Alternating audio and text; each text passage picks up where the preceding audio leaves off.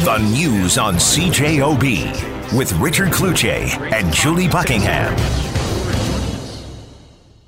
Good afternoon. How are you today? Good. You never get confused with the other less popular Kevin Hart, do you?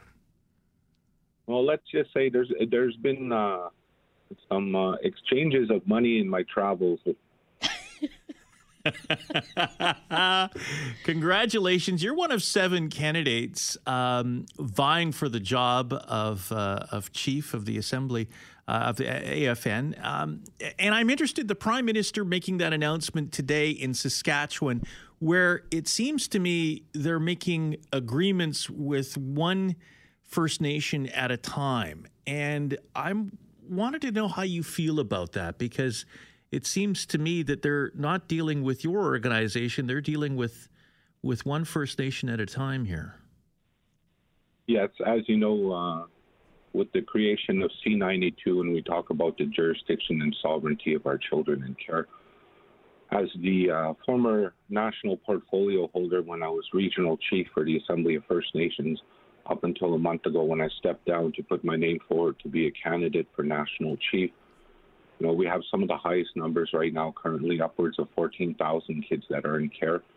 Some of the highest numbers, given the circumstances of what we're seeing and that has transpired because of uh, child welfare, for example, we're seeing the direct uh, results and the impacts of that when we uh, look at our youth now when we look on the streets of Winnipeg, for example, this past winter was not uh, a good winter. It was a very harsh winter and it affected our homeless community. Mm. For myself as a leader, working with other leadership when we went out and you know, it was truly the First Nation Indigenous community and everybody at large that took care of the ones that were in the bus shelters and that. And it shows that uh, much more work needs to be done by uh, not only the uh, existing leadership but also for the national chief to make that a priority in his mandate in the, in the next little while. Do you see Cowessess as a, a, step in the right direction? Oh yes, absolutely. When we talk about cre- uh, being able to create our own laws, when it talks about the sovereignty and jurisdiction of our children, absolutely, because for us as a treaty and inherent rights holders and such, our laws and our lawmaking ability are older than the provinces in Canada itself. And that's something that was recognized in the creation of C92. That was uh, some instrumental work that I did with uh, Mary Ellen Turpel Lafond from BC. You know, she's a well known uh, judge out there. And that, uh, you know, in helping with the co drafting of that legislation, being guided by chiefs across the country from coast to coast to coast as well as our Chiefs Committee on uh, Child Welfare, working with our National Advisory Committee. That includes uh, Cindy Blackstock from the First Nation Caring Society, as well as uh, other experts in, in child wel- welfare across the country.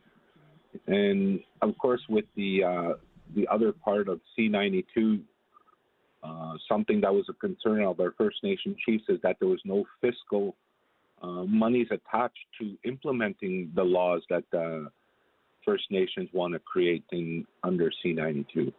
So that being said, I went back to the federal government under the guidance again of our chiefs from across the country, where we asked for a specific First Nation fiscal arrangement when it comes to uh, C92 when it uh, talks about for us as First Nations people being the Aboriginal treaty and inherent rights holders here in Canada. And and we know as you go forward in this uh, process to, to ultimately, hopefully become the new leader of AFN. I think a lot of us consider our politicians to be elite, not necessarily of the people. Has Justin Trudeau really lived a life like an average Canadian? And something that you have said in other media interviews is, is that's not you.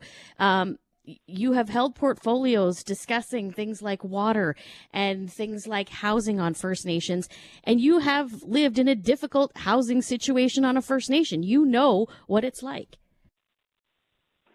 Um, yeah, I lived that experience even right now, where, uh, as you know, in uh, in in the news media a couple years ago, I did indeed lose my home. So uh, I became a homeless regional chief. Uh, since that time, I'm just uh, living like every other First Nation family. You know, I live in a house that has uh, dire needs for repairs and that. That's uh, living with family members. So there's multi families, including myself, my wife, and my two children. You know, and I, I look at that, and you know, I look at the humble beginnings I I come from, including becoming homeless on the streets of Winnipeg, and of course, you know, having those chances to turn your life around. And here I am now, all these years later, after being regional chief and holding some of the most critical portfolios in the country that affect First Nations each and every day. You know, I I take that with uh, a grain of salt because you know our people are out there just trying to survive each and every day. We see that the uh, impacts of the children being found in Kamloops as well as other First Nations, including Cowessess across the country, our people are uh, being re-victimized. Yes, they're traumatized we're coming out of a pandemic where everybody already has been uh, mentally uh, challenged in, in, their mental health, whether you're a First Nation leader or you know just a simple parent at home who has to try and weigh uh, work and finding ch- childcare at the same time. You know these are everyday real issues that are affecting uh, our First Nation people. So, how would you, if you become successful to lead AFN, would you work with the government and, and NGOs, non governmental organizations, to work towards reconciliation?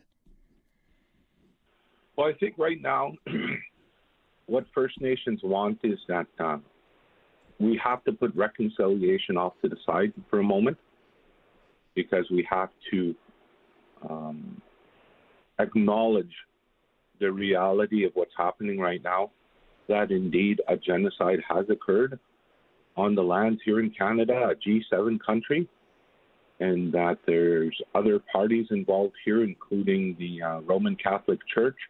Up until 1982, it would have been then the British Crown.